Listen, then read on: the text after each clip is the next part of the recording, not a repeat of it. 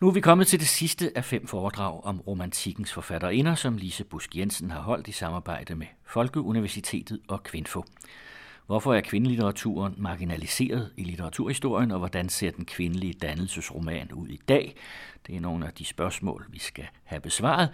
Men Lise Busk Jensen starter med Dansk Kvindesamfund, som så sin begyndelse i atten enoghalvfjerds. I Dansk Kvindesamfunds første formålsparagraf stod der, at kvindesamfundet skulle hæve kvinden i åndelig, sædelig og økonomisk henseende og gøre hende til et selvstændigere og virksommere medlem af familien og samfundet. Herved tilgodeså man både ligheds- og forskelsfeminismen, kunne man sige med nogle moderne begreber. Altså både den feminisme, der siger, at vi kræver ligestilling, og den, der siger, at der er forskel på kønnene, og vi skal også gøre os klart, hvad de to køns særskilte behov er. Men altså mange kvinder var kritiske, mange forfatterinder var kritiske over for Brandes kvindesyn. Der var givetvis mange kvinder, der var det, men der var også adskillige forfatterinder, der skrev imod det. Og for eksempel en forfatterinde som Anna Margrethe Krebs, hun skrev en roman, der hed To familiers historie i atten treoghalvfjerds. Og hende gør Knudsen sig vældig lystig over i øh, bogen om Brandes. At sådan en frøken, skriver han, at hun tror, hun skal gøre nar med Brandes der treoghalvfjerds. Hun var nu ikke frøken, hun var gift og havde børn osv. Og denne roman af Anna Margrethe Krebs var det første litterære frontalangreb på det moderne gennembruds kønsmoral fra en kvindelig forfatters hånd. Romanen stiller en traditionel præstefamilies huslige harmoni og kristne moral op over for en moderne borgmesterfamilies materialisme og snobberi. Krebs ville vise, hvordan livet efter, som hun skriver, den frie tankes kogebog, degraderer kønsforholdet til en lyststyret forelskelse, der hæfter sig ved det ydre og fortrænger den ægte kærlighed, som vokser frem af fælles livsanskuelser. Den friere moral, som hun altså lader sig udfolde sig i et af disse parforhold, går især ud over kvinderne, over retten til at føle sit hjertes følelser på tværs af Guds lov, og giver mændene magt over kvinderne, fordi en mand i sidste ende vil vælge den kvinde, der kan give ham position og penge, hvorimod en kvinde, mener Krebs, øh, vil vælge den mand, fordi hun er opdraget efter intimsfærens idealer, så vil hun mistolke mændenes forelskelser, og tro, det er ægte kærlighed, når de bejler til hende, og så vil hun føle sine følelser på et falsk grundlag. Altså Krebs prøver at vise, at stillet over for hinanden i sådan en, en, en, en driftspræget situation, der vil kvinderne blive forført af noget, som de mistolker, fordi de ikke forstår, at mændene fra starten har positioner og penge øh, i baghovedet. Det her tema gennemspiller hun så med flere variationer i romanen. Og blandt andet lader hun borgmesterdatteren Elise og hendes mand repræsentere nutidens friere anskuelser, som der står. Og da Elise så løber bort med en kammerherre, så skriver hun i afskedsbrevet til ægtemanden, at hun jo blot har fulgt principperne fra den fri tankes kogebog. Hun lader også Elise tilføje i brevet, at, at hun er nok klar over, at manden aldrig havde troet, hun ville handle efter denne fri tankes kogebog. Men det gør hun nu her, det vil Krebs vise, hvad der så sker. Ikke? Og det var jo reelt, hvad mange af mændene troede. De tænkte, at, at kvinderne så at sige, at vi blev stående i en, forst, en eller anden forstand og blive ved at være, som de var, og ikke rigtig blive påvirket af, af disse frihedsidéer. Og det var jo også flere generationer, inden det virkelig slog igennem. En anden forfatterinde, Elfride Fibiger, hun var gift ind i familien. Hun rettede i romanen Askepot fra atten firs en skarp kritik af kvindebilledet i franske naturalistiske bøger, som Solas netop udgivende Nana, hvor hun kalder skildringen af kvinden smudsig, når hendes ydre personlighed males i alle anatomisk korrekte detaljer. Altså mændenes øh, kvindebilleder blev også langt mere nærgående og afslørende, og de kvindelige læsere følte sig frastødt af sådan nogle kvindebilleder. Hvem tør våge at benægte, at forholdet mellem mand og kvinde ubetinget bør være og skal være ligeberettelse i alle menneskelige forhold, skriver Fibiger. Men hvem har der givet manden ret til ligefrem at afklæde kvinden og vise, at Venus altid har været verdens skønneste og mest beundrede kvinde? Altså Solas Nana handler jo om en prostitueret, en luksusprostitueret. Så spørger Fibiger i sin roman, gives der da ikke mødre, søstre og døtre? Altså hvor er disse familiære kvindefigurer ligesom blevet af i denne moderne tankegang? Er alle kvinder blevet en vare, siger hun. Man kunne tro, hun havde læst Marx. En vare, som faldbydes offentligt. Og så spørger hun også, hvad vil manden sige, om kvinderne tog sig den samme frihed lige over for dem? og tog sig for at vise, hvor ussel, lav, hjerteløs og fræk også han kan være. Og det begyndte de sandelig snart på, forfatterinderne. Og denne afidealisering af den moderne mand fortsatte hos Magdalene Thorsen i skuespillet En opgående sol fra atten enogfirs, som er en satire over det moderne politiske og litterære liv, hvor borgerskabet kun interesserer sig for penge og prestige, og hvor en opportunistisk presse skaber konflikter fra egen vindings skyld. Og en anden forfatterinde, Laura Kieler, som i øvrigt var modellen bag, Noras, øh, bag Nora i, i Ibsens Et dukkehjem, hun skrev dramaet Mænd af ære i atten otteogfirs, der handler om en moderne forfatter, som skriver politisk engagerede romaner og forfører sin mors unge selskabsdame, som han lokker ud i et frit samliv. Både hans sociale engagement og kærlighedsforholdet viser sig blot at være stof, som han bruger i sit forfatterskab. Inspireret af kvindesagen, der er nemlig en ven, der kommer og siger til ham, for at, for at du kan få succes, skal du nu skrive om kvindesagen. Den er på alles læber. Det er det nye interessante tema. Og inspireret af den skriver han et stykke om sin venindes skæbne, som forført og forladt. Altså den skæbne, han selv har påført hende. Så det, så, det var Laura Kieler, og der er andre forfatterinder, der også gik hårdt til det moderne gennembrudsidéer. Så det var altså på ingen måde sådan, at kvinderne modtog øh, Brandes og øh, dette moderne gennembrudsidéer som en, en, en ren befrielses øh, ting. Men selvfølgelig var der også kvinder, som interesserede sig for moderniteten, og det blev er ofte dem, som vi også i dag og med rette synes er periodens største forfatterinder. Og jeg vil nævne de fire øh, største, Amalie Skram, Anna Juel Hansen, Olivia Levison og Adda Ravnkilde. Men de begyndte også først at skrive omkring efter atten firs, det vil sige den første novelle, den første egentlige moderne novelle, øh, synes jeg, vil man altid kunne diskutere, det er Levisons Indespærret, og den skrev hun allerede i atten seksoghalvfjerds, men den blev først øh, publiceret i hendes novellesamling Gæringstid, som er fra, skal jeg lige se, fra enogfirs, men den er altså den er skrevet i seksoghalvfjerds. Og der begyndte først at komme bøger af forfatterinder, som ligesom diskuterede mere åbent og mere imødekommende øh, det moderne program efter atten firs. Amalie Skrams, den dansk-norske forfatterinde Amalie Skram, var den betydeligste, periodens betydeligste kvindelige forfatter, og hun var meget optaget af de moderne mandlige forfattere, allerede fra hun oppe i Norge begyndte at læse dem og anmelde dem til norske tidsskrifter. Hun anmeldte meget stærkt grebet Et dukkehjem, og Jacobsens Marie Grubbe øh, var meget optaget af denne Marie Grubbe-figur, som jo er en kvinde, der følger sine drifter, og, og efterlyste blot en, en endnu dybere psykologisk forklaring på, hvorfor Marie Grubbe handler, som hun gør. Altså hun genkendte sig selv i den figur til en vis grad. Øh, Skrams debutroman, Constance Ring fra atten femogfirs, er en rigtig ægteskabsroman, øh, set ud fra det moderne gennembrudshorisont, eller skrevet inden for det moderne gennembrudshorisont. Den indeholder en kvindelig livshistorie, hvis hovedpunkter er hendes forhold til tre mænd.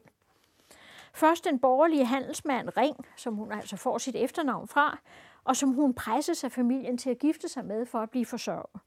Og dernæst en moderne læge, der repræsenterer alle de, de moderne gennembruds synspunkter, øh, og som hun gifter sig med efter at Ring er kommet ud for en drukneulykke, og efter hun har tabt sin formue, så hun gifter sig i virkeligheden med ham for igen at blive forsørget. Og til sidst har hun et meget kortvarigt forhold til en kunstner. Uh, hun har et kortvarigt erotisk forhold til ham. Constance er en moderne heltinde, fordi hun ligesom mændene har flere forskellige slags forhold. Det ville have været utænkeligt for romantikkens forfatterinder at have sådan en heltinde. Men hun er øh, ikke mere moderne, end hun er afhængig af deres penge, og hun skuffes også i alle de tre forhold, hvorefter hun tager gift, ligesom Emma Bovary i Flauberts roman fra atten syvoghalvtreds, som jo var, på mange måder var naturalismens flagskib. Jeg ved i øvrigt ikke, om, øh, om Skram havde læst den, men det øh, vil jeg egentlig tro. Eller i hvert fald læst om den. Constance øh, er skuffet over ægtemandens materialisme og hans stadige trang til mad og sex, som også er en del af den materialisme. Og hvis hun ikke rigtig vil tilfredsstille ham, så henvender han sig til øh, pigen i huset, som også skaffer ham mad. Og hun er, sku- hun, hun er skuffet over den moderne læges troløshed. Han prædiker alle disse moderne synspunkter, men så viser det sig, at han har forladt en pige af folket for at gifte sig med hende, altså fordi han synes, at Constance er smukkere og har den dannelse, der skal til, og som i øvrigt var det, den dannelse, som romantikken havde skaffet kvinderne. Altså dette krav om, at de også skulle kende til litteratur og sprog og kunst osv. Og hele den dannelse har Constance fået med fra sit hjem, og den efterspørger denne moderne læge, altså når det kommer til stykket. Det vil sige, at denne øh, pige af folket, han har øh, forført og gjort gravid, vil han ikke have som sin hustru. Det var i øvrigt et, et øh, ting, som Skram kendte fra sit eget liv, for hun gjorde den samme opdagelse med Erik Skram, da hun havde giftet sig med ham. Og forholdet til kunstneren er så hendes sidste, Constances sidste desperat forsøg på at overtage den moderne mands frigjorthed. Uh, hun ryger, og hun drikker, men hun føler selv, at den nye rolle ikke passer til hende. Det bliver hun ret hurtigt træt af. Det at skildre sådan nogle splittede kvinder var en vigtig del af Skrams litterære projekt, og derfor slutter historierne i reglen med, at heltinden dør eller sidder tomhændet tilbage, hvilket også i samtiden virkede meget voldsomt. Constance Ring tegner den kvindelige dannelseshistorie, som i attenfirserne bestod i løsrivelsesforsøg fra fædre og ægtemænd og søgen efter en ny identitet, hinsides ægteskabets forældede kvinderolle. Hendes anden mand repræsenterer altså den samtidige moderne offentlighed, og de, der føres nogle lange diskussioner i bogen om alle de moderne temaer, som viser, at Skram var aldeles velorienteret om, hvad moderne mænd tænkte, og hendes mand, hendes danske mand, Erik Skram, øh, var jo også centralt placeret og nær ven af Brandes, øh, brødrene Brandes, og centralt placeret i det moderne gennembrud.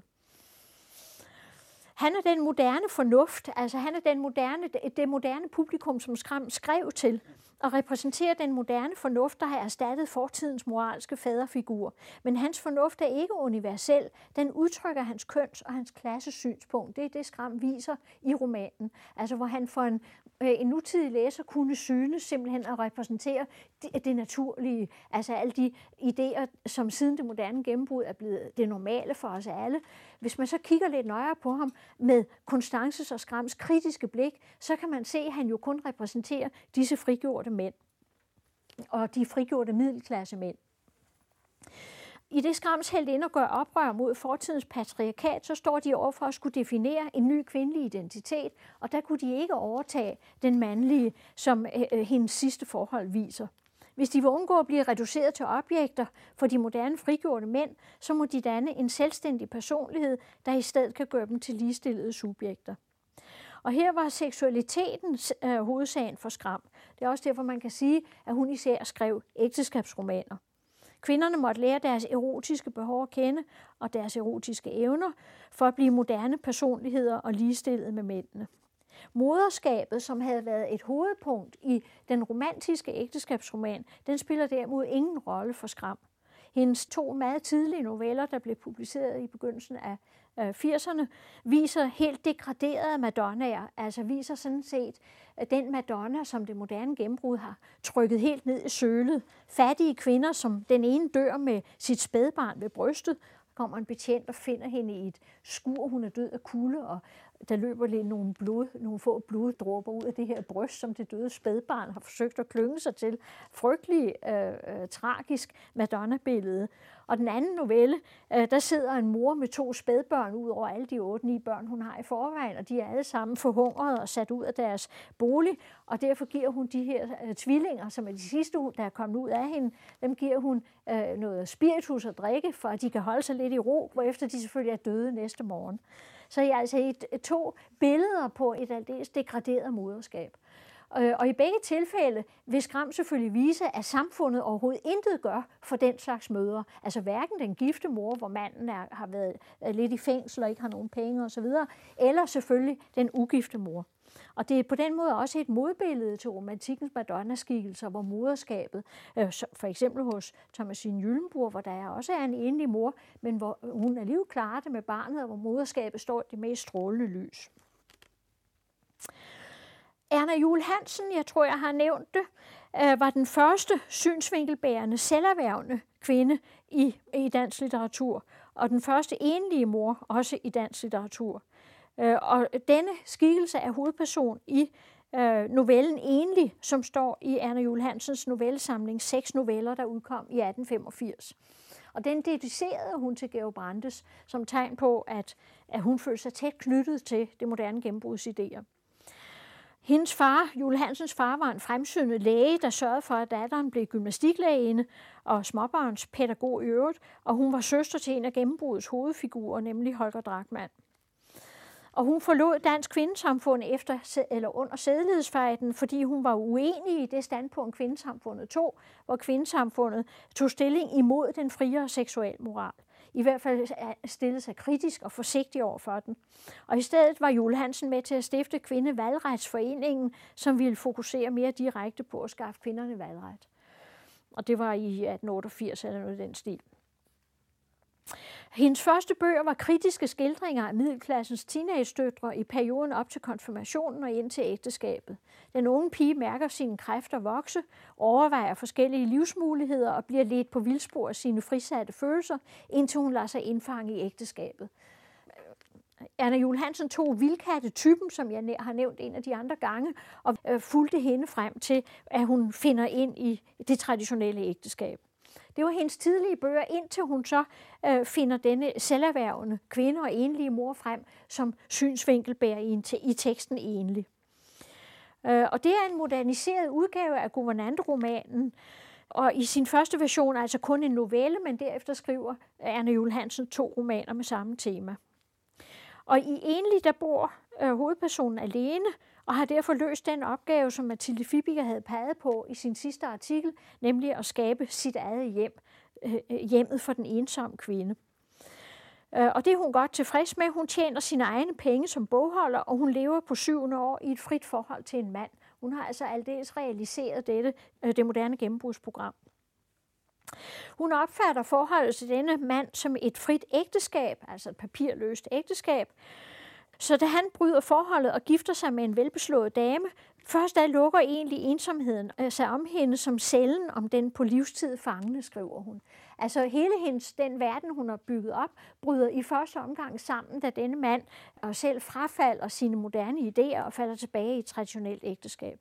Det var jo øvrigt det samme, der skete i Minona med denne veninde Tyre, hvor manden jo også først sådan set forfører kvinden og derefter selv falder tilbage i traditionen. Men historien handler så, bliver, ender ikke tragisk hos Juel Hansen. Den ender positivt. Den handler om, hvordan forholdet til manden, efter det har været hendes øh, identitets- og omdrejningspunkt, hvordan hun så får det afviklet og overvinder savnet af ham og lever videre for sit arbejde og det barn, hun har født. Altså realiserer det moderne projekt. Juel Hansens to hovedværker, romanerne Therese Kjærulf fra fireoghalvfems og Helsen og Kompagni fra nitten hundrede, udfoldes konflikten mellem kærlighed og arbejde så i, i større målestok. I den første får Therese en karriere som kunsthåndværker, øh, hvilket jo også var øh, i en vis forstand et forsøg på at videreføre intimsfærekunskaberne og kapitalisere dem, altså det med at forskønne hjemmet, det kunne kvinderne ligesom videreføre som kunsthåndværkere.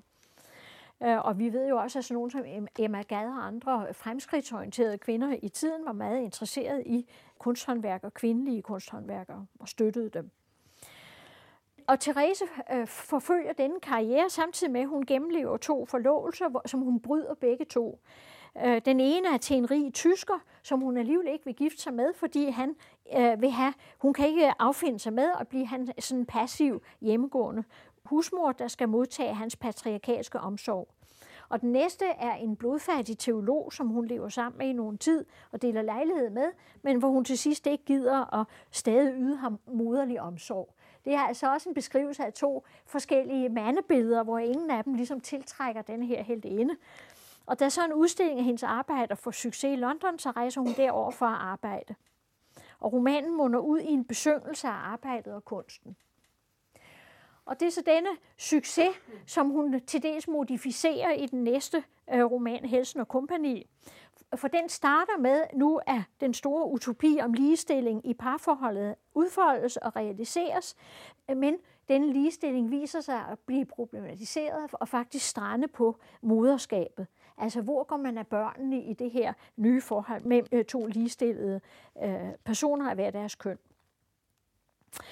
Øhm.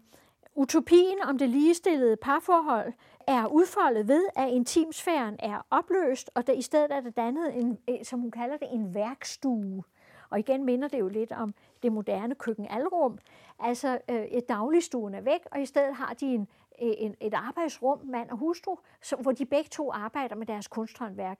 Han er snedker, og hun tegner møbler, og så har de en forretning, hvor de sælger det. Og det, det er så at sige idealet eller utopien. Men den strander så på, at da der kommer børn i forholdet, så forstyrrer dels Thereses arbejde, og det så ændres mandens, Eriks, følelser også for hende. Han ser hende efterhånden mere som børnenes mor, og mister altså den erotiske interesse for hende. Hvorimod hun får sære drømmer om en ganske fantastisk lykke, hvor hendes mand er en elsker, og som hun skriver, hvis glød ikke slugtes i hverdagslivets nøgternhed. Og det vil sige, hun kan, det er svært at foretage for dem begge to denne overgang mellem et hovedsageligt erotisk forhold til et ægteskab, hvor børnene kommer til at stå i centrum. Og det er jo mildt sagt også en problemstilling, som kendes i dag, og som der skrives og tales meget om i dag. Therese her øh, i romanen, hun forklarer sin utilfredshed som en slags trolddom og hængedøn fra den gamle, gamle kvinderolle, mens Erik ingen problemer har med sin mands rolle. Da et pludselig brutalt begær blusser op i ham, som der står i teksten, så er han Therese utro med deres butiksdame. Altså, det er tilsyneladende ikke noget problem for manden at håndtere disse, øh, disse, have disse forskellige kvinder til at tilfredsstille ham, hvorimod for hende bliver det et stort psykisk problem, at hun ikke kan altså, finde et, øh, et forhold til Erik, som kan dække alle hendes behov, eller til manden, der kan dække alle hendes behov. Som sagt, øh, Juel Hansen er den, der på den måde viderefører og moderniserer guvernanteromanen, altså romanen om kvindens træden ud af ægteskabet og ud i samfundet, både som selverhvervende og som, øh, øh, at hun kommer til at stå i forhold til bredere sider af samfundet i det hele taget. Emancipationsromanen, kan man sige, blev moderniseret og videreført af Levison og Adda Ravnkilde. Især Levison i denne novellesamling Gæringstid, som jeg nævnte, og af Ravnkilde i de to romaner, der udkom efter hendes selvmord, Judith Fyrste og to fortællinger. De kom begge to i atten fireogfirs. I Levisons novellesamling, der handler tre af historierne om ugifte kvinder med lidenskaber og lykkedrømme, der er lige så stærke som de moderne mænds, men som de ikke kan få tilfredsstillet, fordi de støder mod kvinderollens sociale og psykiske grænser. Det var altså Mathilde Fibigers øh, problem en gang til fra Minona, men, men her hos Levison i langt højere grad skrevet frem direkte som en driftsproblematik. Øh, ikke fordi det var noget, Mathilde Fibiger skjulte, det var simpelthen ikke rigtig til stede på samme måde i hendes univers. I Indespærret, altså den novelle, der oprindeligt er skrevet i seksoghalvfjerds og publiceret i et ublad, tror jeg, i seksoghalvfjerds, der lever hovedpersonen af at give musikundervisning hos københavnske familier, men det tilfredsstiller hende på ingen måde. Hun drømmer om at slippe ud af sine snævre livsforhold. Og det, hun øjner muligheden for det, da en velstående enkemand bliver betaget af hendes stærke livsappetit. Han er selv lidt livstræt og bliver ganske forundret over at se, hvor meget hun har lyst til. Når han fortæller om sine rejser, står der, så udvidedes pupillerne i hendes øjne, og hun gav sig til at bide på den røde underlæbe med sine spidse blålige tænder, der sad langt fra hinanden som på et vildt dyr. Levison beskriver flere steder den moderne kvinde med det frigjorte driftsliv i den slags dyriske øh, udtryk. Kvinden ønsker at rejse, altså heltinden her ønsker at rejse og opleve kunst og udvikle sit sangtalent, men alle de uopfyldte ønsker bliver til en pinefuld indre uro, som hun forsøger at kvæle ved at undlade at læse bøger, som hun siger til den venlige enkemand. Man tæmmer en urolig natur ved at spærre alle udveje. Så det er altså virkelig en moderne kvinde, som så at sige ikke kan komme frem med alt det, som de nye idéer har sat i hende. Det tydelige driftspræg ved hendes livslede får enkemanden til at se hende som en fangen løve, skriver han om hende, der plages af pøblen. Altså dengang var løver sådan nogen, der gik inde bag ved træmmer i et lille bur frem og tilbage, frem og tilbage og ude i zoologisk have. Og det må være der billedet stammer fra. Han ser øh, denne kvinde som sådan en, der ligesom går i, i et forsnævret område for al den lyst og drift, hun har. Han ønsker halvvejs, at hun vil sprænge buret, men forudser samtidig, at det vil føre til en katastrofe. Ved at tage hende med til en Beethoven-koncert og akkompagnere hendes sang, stimulerer han hendes drømme og opfordrer hende til at arbejde på at virkeliggøre dem. Og han foreslår hende en sangerkarriere, men trods sine heftige ønsker, så kan hun kun forestille sig at få dem opfyldt gennem ham. Altså det her med så at sige selv at begynde at blive sangerinde, det kan hun ikke tænke sig.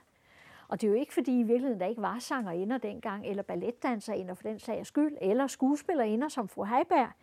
Men når forfatterinderne skulle skrive det her frem, så havde de svært ved at, at skrive den historie, eller de følte ikke, den var måske øh, repræsentativ for noget som helst. Da hun forstår, at han er enkemand, så falder hun på knæ for ham i en slags frieri, men denne omvending af kønsrollerne får ham til at føle sig som et civiliseret menneske over for en vild, som der står. Han bliver dybt chokeret. Han er meget betaget af hendes energi, men han har ingen lyst til at få hende som hustru. Levison skriver sådan her: hos en kvinde ventede jeg resignation, altså det er ham, der har, har replikken, i det hele taget er det ham, der fortæller historien. Hos en kvinde ventede jeg resignation i stedet for fortvivlet anstrengelse. Og jeg forbavses bestandig ved at se visse grænser blive overskredne. Det er jo så også igen et eksempel på, at når kvinderne faktisk lod sig gribe af disse moderne idéer og begyndte at realisere dem, så blev mændene helt, det brød de sig slet ikke om. Da, da hun nu ikke kan få sin enkemand, så slår hun følge med en skuespillertrup og holder til det hårde liv i tolv år, før hun dør. Og det er altså ham, der fortæller historien. Han møder hende så efter tolv år, ser hende sammen med denne skuespillertrup. Og ved at lade ham fortælle historien, så indrammes hendes mislykkede emancipationshistorie af hans eget mislykkede forsøg på at forstå den. Han, han forstår ikke, hvordan hun kan overskride alle disse grænser. Han følger hende på afstand og tager i erkendelse af sit ansvar hendes efterladte datter til sig. Levison var selv meget optaget af kvindernes vanskeligheder med at bryde kønsrollens psykiske mønstre. Hendes heldinder er stærke nok til at kende deres egne drifter og ønsker, men når det kommer til stykket, vil de ikke overtage mandens aktive position i kærlighedsforholdet. Altså, de kvindelige forfattere kunne ligesom ikke se for sig, hvordan det skulle kunne lade sig gøre. Og især havde de en idé om, at det slet ikke ville tilfredsstille mændene, altså det ville dræbe kærlighedsforholdet. Og det gør det også til en vis grad hos Juel Hansen i Helsen og Company, som er en af de romaner, der er længst fremme på det her punkt. Altså denne Erik, han, han går jo til butiksdamen i stedet for, da, da hustruen er blevet, så at sige, for vanskelig og, og, og krævende, og ligesom ikke længere ligner en, et erotisk, det erotiske objekt, han øh, forestiller sig. Levison var jo også selv, ligesom Juel Hansen, meget tæt på det moderne gennembruds centrale figurer. Hendes bror var øh, læge og øh, kendte Brandes udmærket, og hun læste, hun oversatte øh, bøger, om, en om en engelsk socialist, så vidt jeg husker, og øh, læste alle de moderne romaner. Og hun var også engageret i kvindepolitiske spørgsmål. Til det første nummer af Kvinden og Samfundet skrev hun en positiv anmeldelse af de friske, oprørske og dristige tanker i Adda Ravnkildes to fortællinger. Altså et eksempel på en kvindelig forfatter, som anmelder en anden kvindelig forfatter. Øh, Dansk Kvindesamfund, i Kvinden og Samfundet, altså bladet, var i øvrigt meget flittig til at, rimelig flittig til at omtale de kvindelige forfattere. Men samtidig så påpegede Levison også øh, den umodne harme hos Ravnkilde, som jeg nu skal snakke om et øjeblik, der gør alle bogens mænd til skurke uden sans for, at kønsrollerne er et resultat af et langt historisk forløb. Kvindefrigørelsen er et fremtidshåb, skriver Levison. Det vil kræve udvikling af en helt ny slags kvinder, der ikke forlanger retfærdighed og ligestilling af mændene, men som tilkæmper sig den med egne kræfter. Hun skriver sådan her: opgiver at reformere mændene, reformere kvinderne i stedet. Og det er altså i stedet for at vende vreden mod patriarkat og undertrykkelse osv., så når hun frem til, at kvinderne må kigge kritisk på sig selv og, og ligesom selv finde ud af, hvordan de skal komme videre. Ravnkilde forstod ligesom Levison, at gennembrudslitteraturens nye individualiserede mandlige stemme behøvede et kvindeligt sidestykke. Litterære figurer som den unge pige, der overrumplet modtager et uvelkommen frieri, eller hustruen, der betragtes som sin mands ejendom, eller guvernanten, der kurtiseres af en letsindig greve, det er figurer, der findes hos Ravnkilde. De var allerede typer i mændenes bøger. Men det var jo også levende kvinder, eller de var jo tegnet hen over levende kvinder, som havde deres eget syn på sagen, og som Ravnkilde og de andre forfatterinder forstod, så kunne de ligesom kun få dette kvindens eget syn på disse livsskæbner øh, frem i litteraturen. De mytologiske titler på Ravnkildes tre romaner, En pyrosejr på Ixions hjul og Tantaluskvaler, viser desuden, at hun ikke kun ville skrive de moderne kvinders historie, hun ville også skrive den ind i den litterære tradition. Hun havde litterære ambitioner, kort sagt. Hendes realistisk skildrede miljøer er snævre, men psykologien er meget dybtgående. Det lille forfatterskab fremlægger et begrænset, men præcist kortlagt og helt moderne kvindeunivers. På Ixions hjul fik ved udgivelsen, som Brandes stod for, titel efter hovedpersonen Judith Fyrste. Og typisk, han ændrede titlen til et kvindenavn. Han tænkte, det her er en kvinderoman med en kvindelig heltinde, så giver vi den øh, hovedpersonens navn. Men øh, Ravnkilde havde altså selv kaldt den På Ixions hjul. Og det er en emancipationsroman, som udvikler sig af en negativ ægteskabsroman. Den handler om et ægteskab mellem en magtfuld mand og hans sure hustru Judith. Hun har de samme drømme om kærlighed og arbejde som Levisons heltinde, men fuld af had, så indgår hun et forsørgelsesægteskab med en rig og magtfuld godsejer, fordi det er hendes eneste middel til at virkeliggøre sine drømme. I frierscenen overgiver hun sig passivt til ham, men slutter sig samtidig inde i sig selv.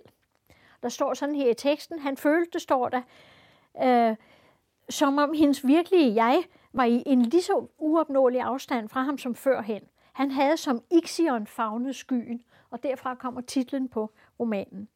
Ixion er en figur fra græsk mytologi, en sagnkonge, der forelskede sig i Hera, som jo var Zeus' hustru, men som i omfavnelsen fandt hende forvandlet til en sky. Jeg kan ikke huske, om Zeus lige havde sørget for det. Judith og ægtemanden går ind i ægteskabet, som der står, som to jævnbyrdige fjender, parat til at være sig eller gøre et udfald, hvis modstanderen skulle blotte sig. Det er en helt anden form for ægteskab end hos Gyllembourg. Judith får både en rig mand, sin selvstændighed og en søn i ægteskabet, men hun begynder ikke derfor at dyrke sine intellektuelle og sociale interesser. Hun længes tværtimod efter mandens kærlighed, og det er jo lidt den samme figur som hos Levison.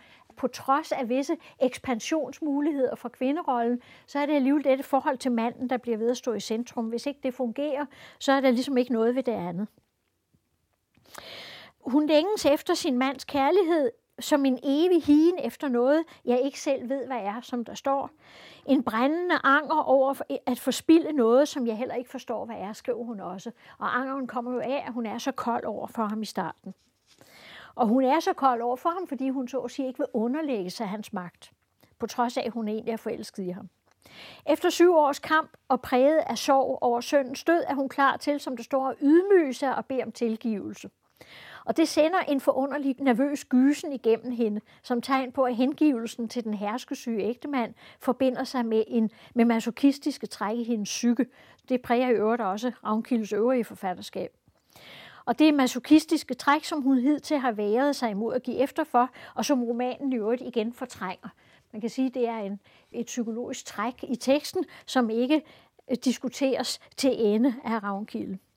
Teksten slutter i en romantisk vision om gensidig kærlighed, hvor Judith selv beslutter sig for at genoprette de traditionelle kønsroller.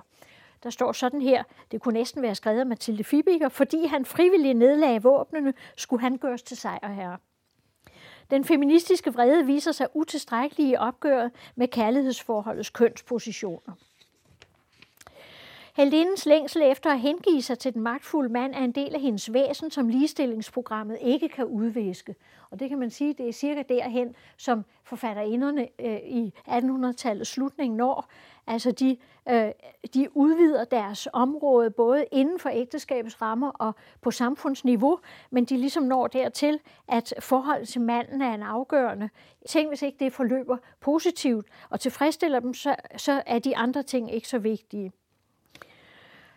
Og på den måde er igen emancipationsromanen og moderniseringen af emancipationsromanen, det er den genre, der ligesom omfatter de to andre.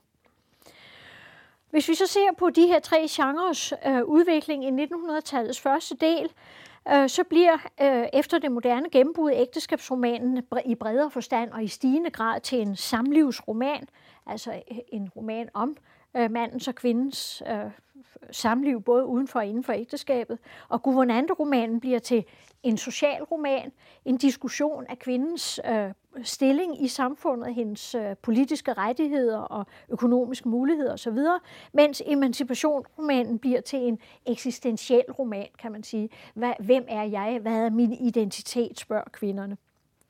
Samlivsskildringerne var særlig fremherskende hos Agnes Henningsen, for eksempel i trebindsværket Kærlighedens årstider, hedder første bind, og så Det rige efterår, Den sidste aften, og de kom i nitten tyverne.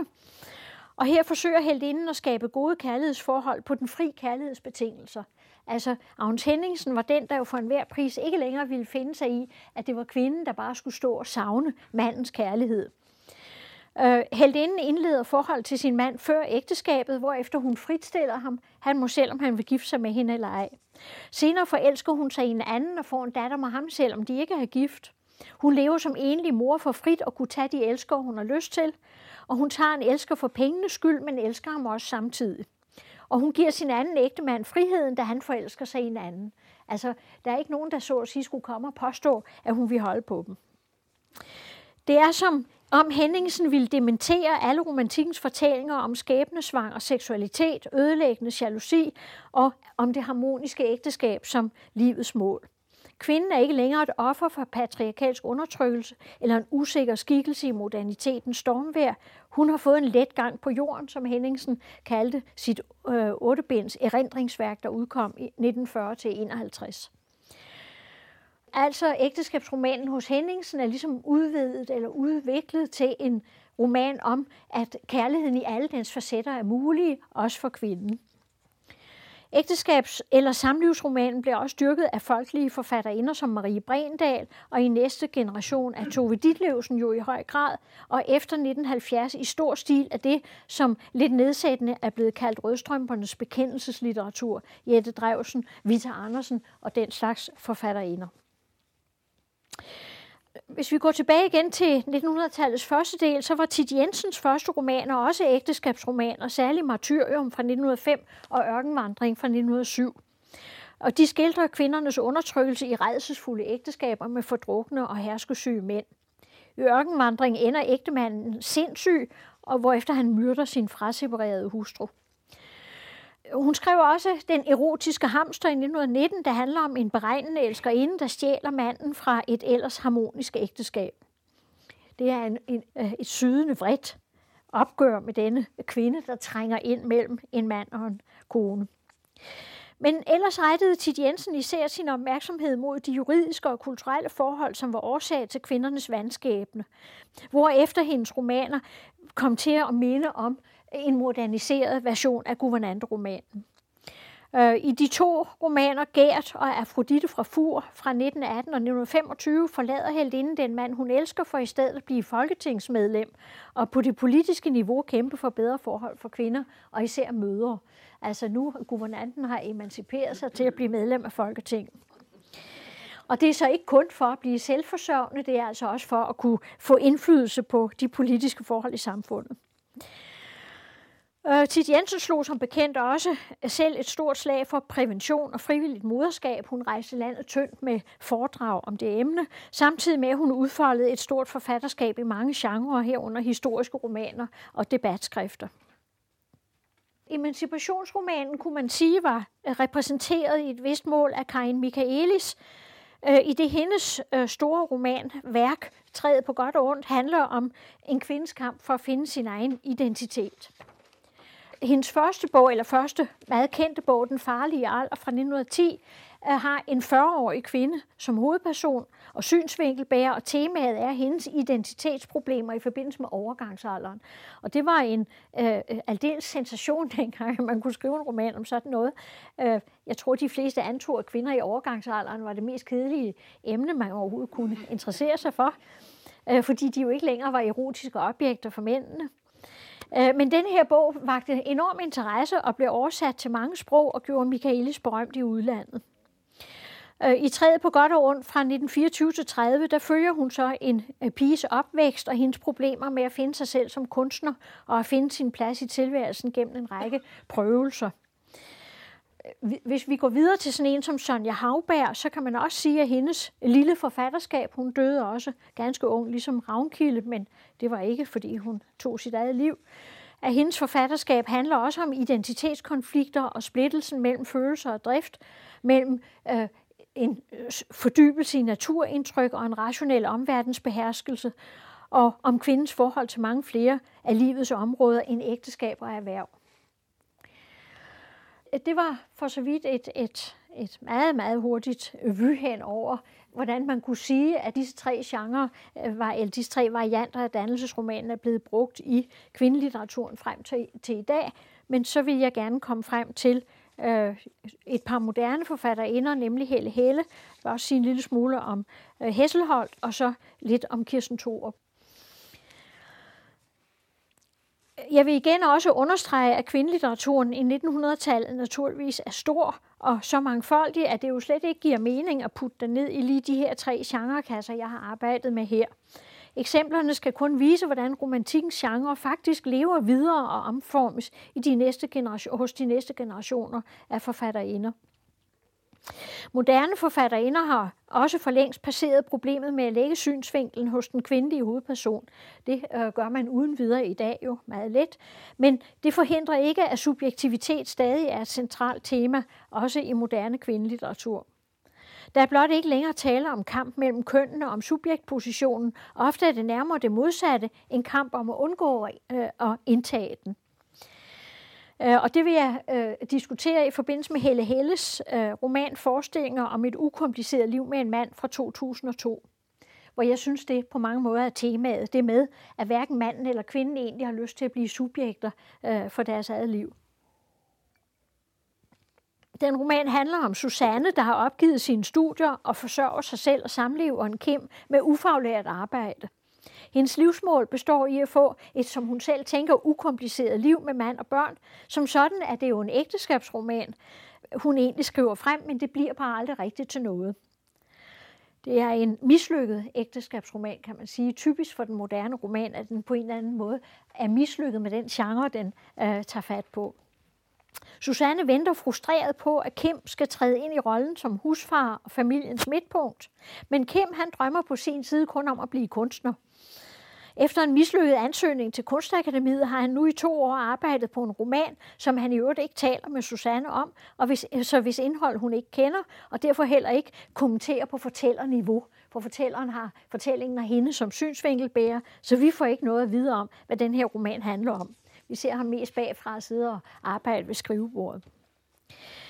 Susanne har overhovedet kun fundet ud af, at han har søgt Kunstakademiet ved at rode i hans papirer, og hun tager ikke sagen op med ham, da hun har fundet ud af det.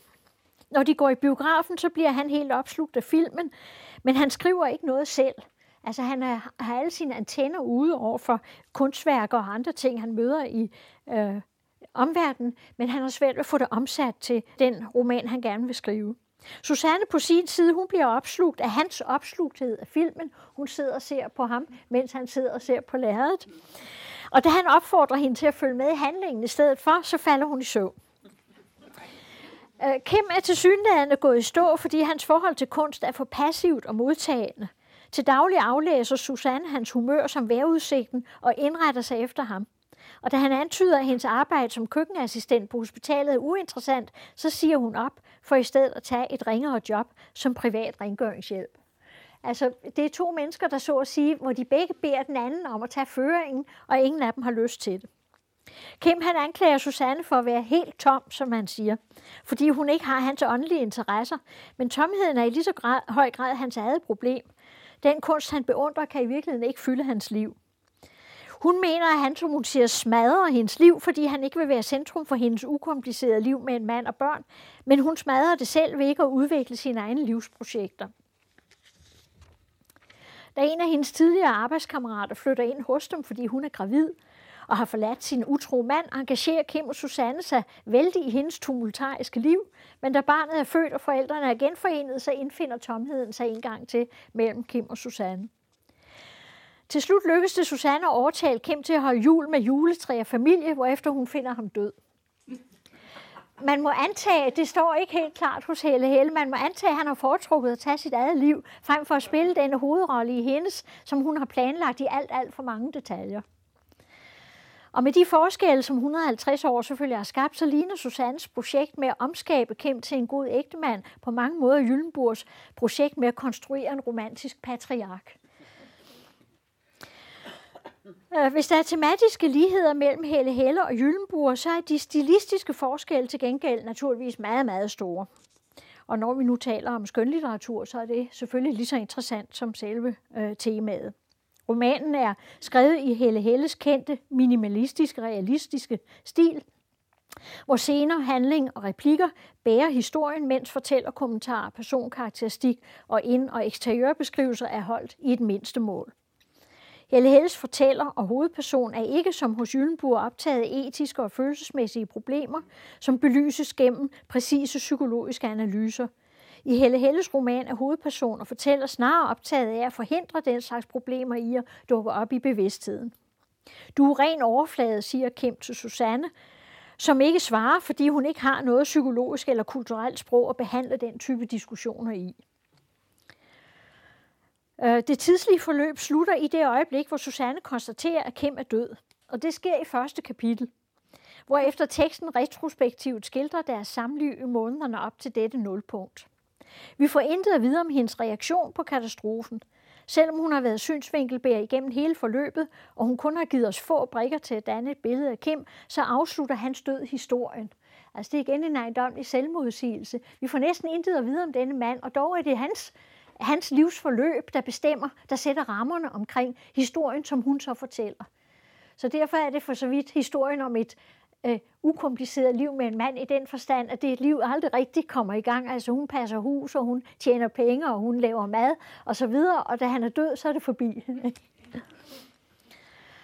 uh, billedligt talt kan man sige, at hun har kvalt ham i forsøget på at, for, at få ham til at overtage den subjektposition, som, hvis man skal tro Helle Helle, den moderne mand ikke længere vil, og den moderne kvinde stadig ikke kan påtage sig. Man kan sige, at Helle Helles sidste roman Ned til hunden er det jo lidt det samme problem. Altså en kvinde, der er rejst hjemmefra fra et eller andet forhold øh, og, og samles op af nogle øh, almindelige mennesker ved et stoppested, hvorefter hun flytter ind i deres hus og ligesom tager del i deres liv, i stedet for at fortsætte sit eget. Og så hører man øh, glimtvis om øh, de problemer, hun har rejst fra, og så får hun også indsigt efterhånden i ganske store problemer i denne families liv, som de ikke snakker om, som altså noget med en, der bliver kørt ned, og, og, og en, der er død engang, og så videre, som, som hun altså øh, får et lille indblik i, men som, som kun ligger fjernt i historien. Selve øh, tekstens overflade, den består, det er en fortælling om, om dagliglivet fra morgen til aften. Selvom menneskebilledet her er præget af brudte livssammenhænge, øh, som det altid er i Helle Helles bøger, og som det i det hele taget i høj grad er i moderne litteratur, Uh, og disse brudte livssammenhænge, som jo tyder på en mistro til den sammenhængende livshistoriske betydning, og som selvfølgelig rammer dannelsesromanen i selve dens raison d'être. Altså hvis man ikke tror, at en sammenhængende livshistorie har en mening i sig selv, det er der, man begynder at stedet fortæller hele historien og slutter, og så dannes der en, en mening ud af det, og det meget tyder på, at moderne forfattere og den moderne litteratur ikke tror på det, så er det alligevel en ægteskabshistorie, der bærer romanen her af Helle Helle. Hvis vi så tager en bog som Hesselholts I familiens skød her for et par år siden fra to tusind og syv, så er det også i en vis forstand en ægteskabsroman, eftersom den handler om en forlæggerfamilie, der er i sommerhus et par dage, foregår en, en et par dage, men bipersonerne tager så meget af ægteparrets opmærksomhed, at der ikke bliver rum til at udfolde deres indbyrdes forhold. Det er også øh, for så vidt karakteristisk. Øh, øh, forholdet mellem mand og kone ligger som et grundlag og som et problemfelt under teksten, men teksten koncentrerer sig om øh, skiftevis at lukke op for de forskellige børns og de forskellige gæsters problemer. Altså i stedet for at skildre dette ægteskab og dette forhold mellem ægtefællerne, så kaster teksten sin opmærksomhed over på de andre personer, der er til stede omkring dem. Det er for eksempel en moderne forfatter, som ikke har den succes, han ønsker, og som nu skal have at vide af sin forlægger, altså herren i huset, at han i år ikke kommer på forsiden af forlagskataloget. Og det er forlæggerens lidt demente mor og døtrene af hans første og nu hans andet ægteskab.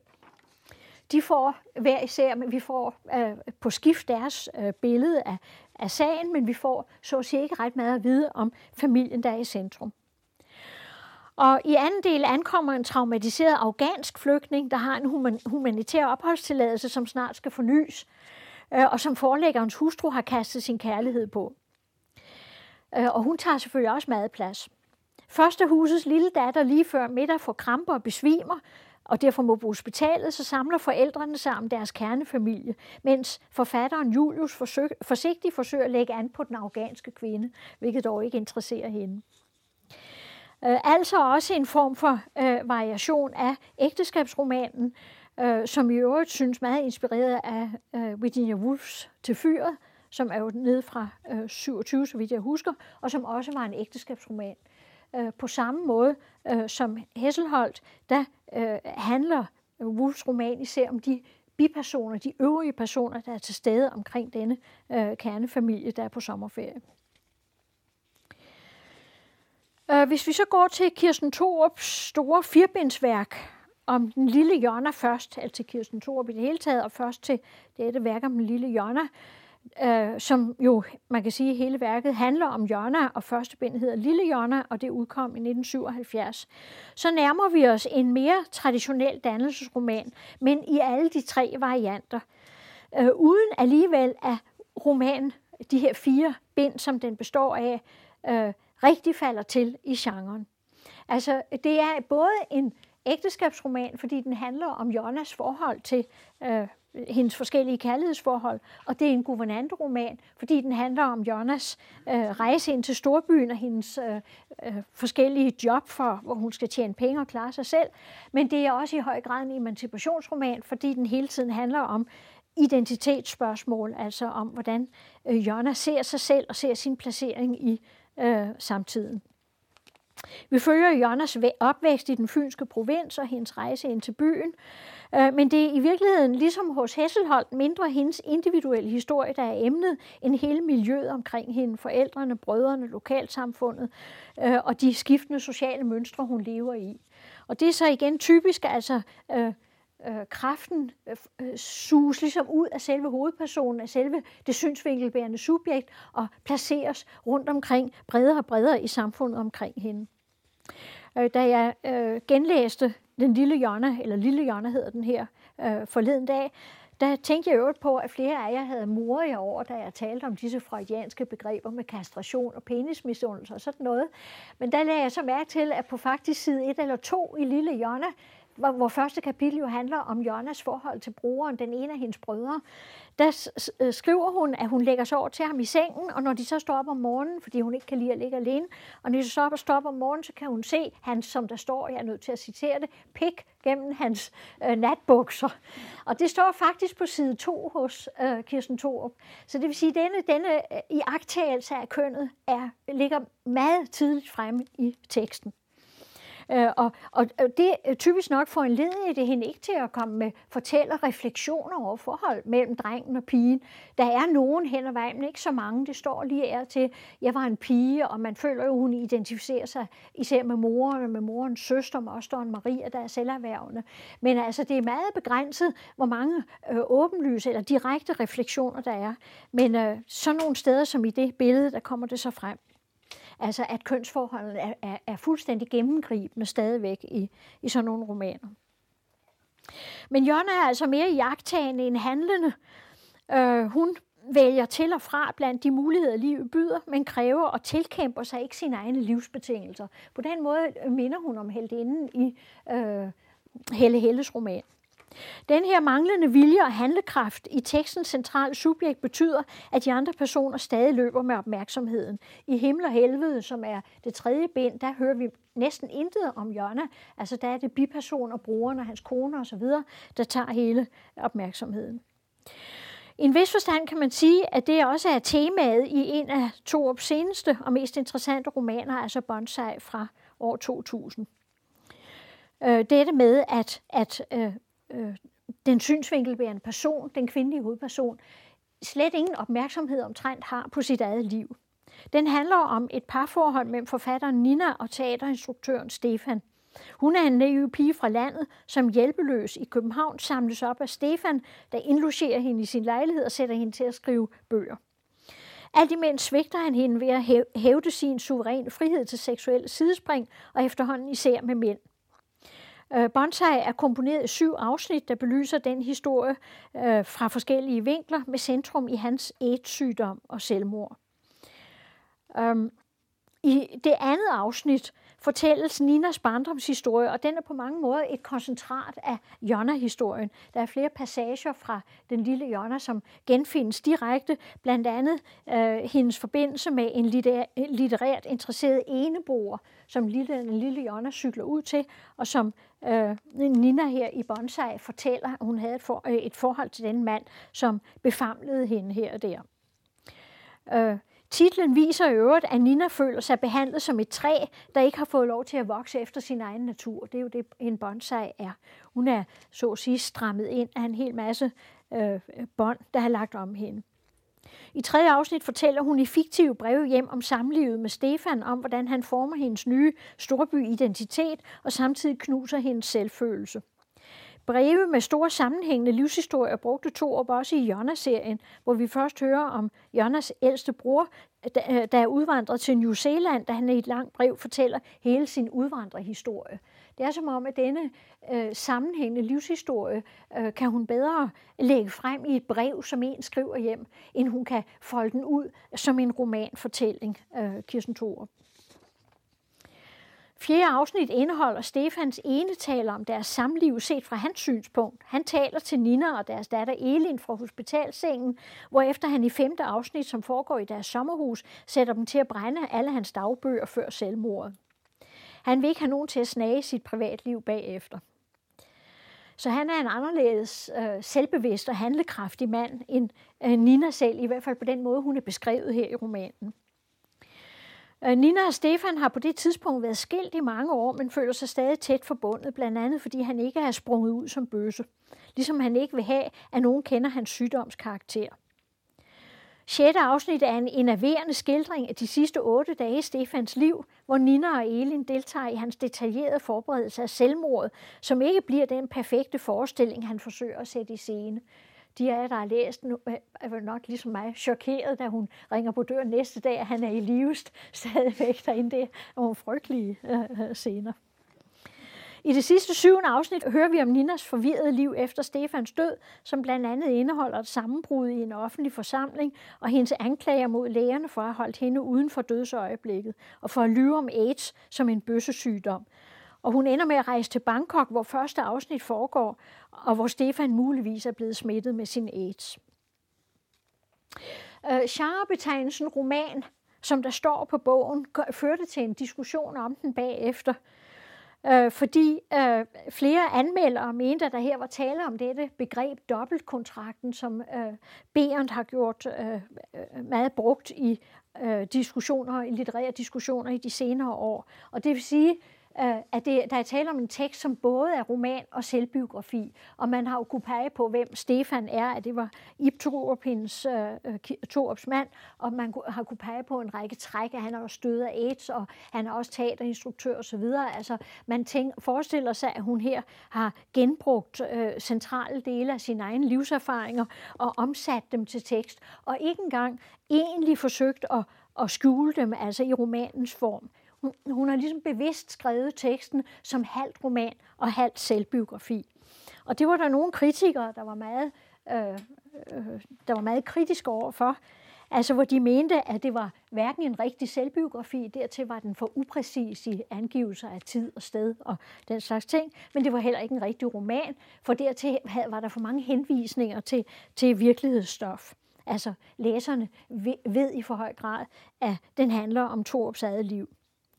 Altså denne hverken eller øh, genre kendes også fra andre samtidige forfatterskaber. Det er det, Berndt har fremhævet i sin bog om dobbeltkontrakten øh, fra Peter Høes, De måske egnede, og Bryggers Jadekatten og flere andre. Der er dem, der på den her baggrund mener, at kunsten ikke længere kan gestalte en helhed, at den ikke længere er det privilegerede sted for indsigt, at den ligesom har opgivet at bruge romanen som øh, stedet, hvor der kan skrives en sammenhængende og betydningsbærende livshistorie. Bonsai mangler øh, både øh, selvbiografiens præcision og romanens kunstneriske helhed.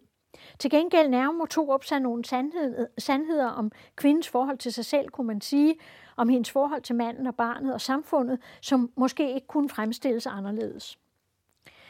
Øh, der er også dem, der har overvejet, om genren er et resultat af fjernsynets påvirkning, altså alle disse reality-programmer, hvor folk krænger deres liv ud på skærmen, og hvor, der, hvor derfor øh, skellet mellem fiktion og virkelighed brydes ned.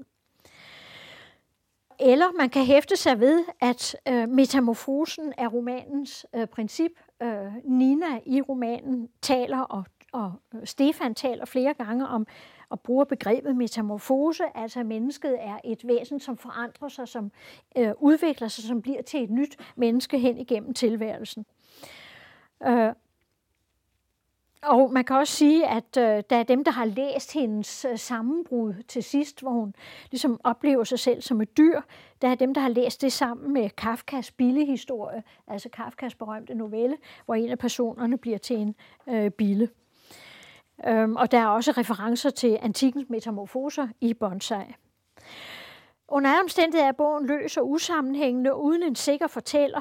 Stemmen kommer fra et stadig foranderligt neutrum. Det er ikke kun forfatterens død, men også læserens, kan man sige, eftersom bogen øh, ligesom ikke kan fortolkes. Som læser kan man ikke nå frem til en endegyldig fortolkning. Og så måske kunne man også sige, at det var øh, altså dannelsesromanens øh, nulpunkt, Kirsten Thorup har skrevet sig frem til her. Og det var så det sidste foredrag fra Lise Busk Jensen, hvor hun formidler sin disputats Romantikkens forfattere, som netop er udkommet på Gyldendals Forlag i tre bind, atten syvogtredive sider. Lene Marie Kems stod for teknikken.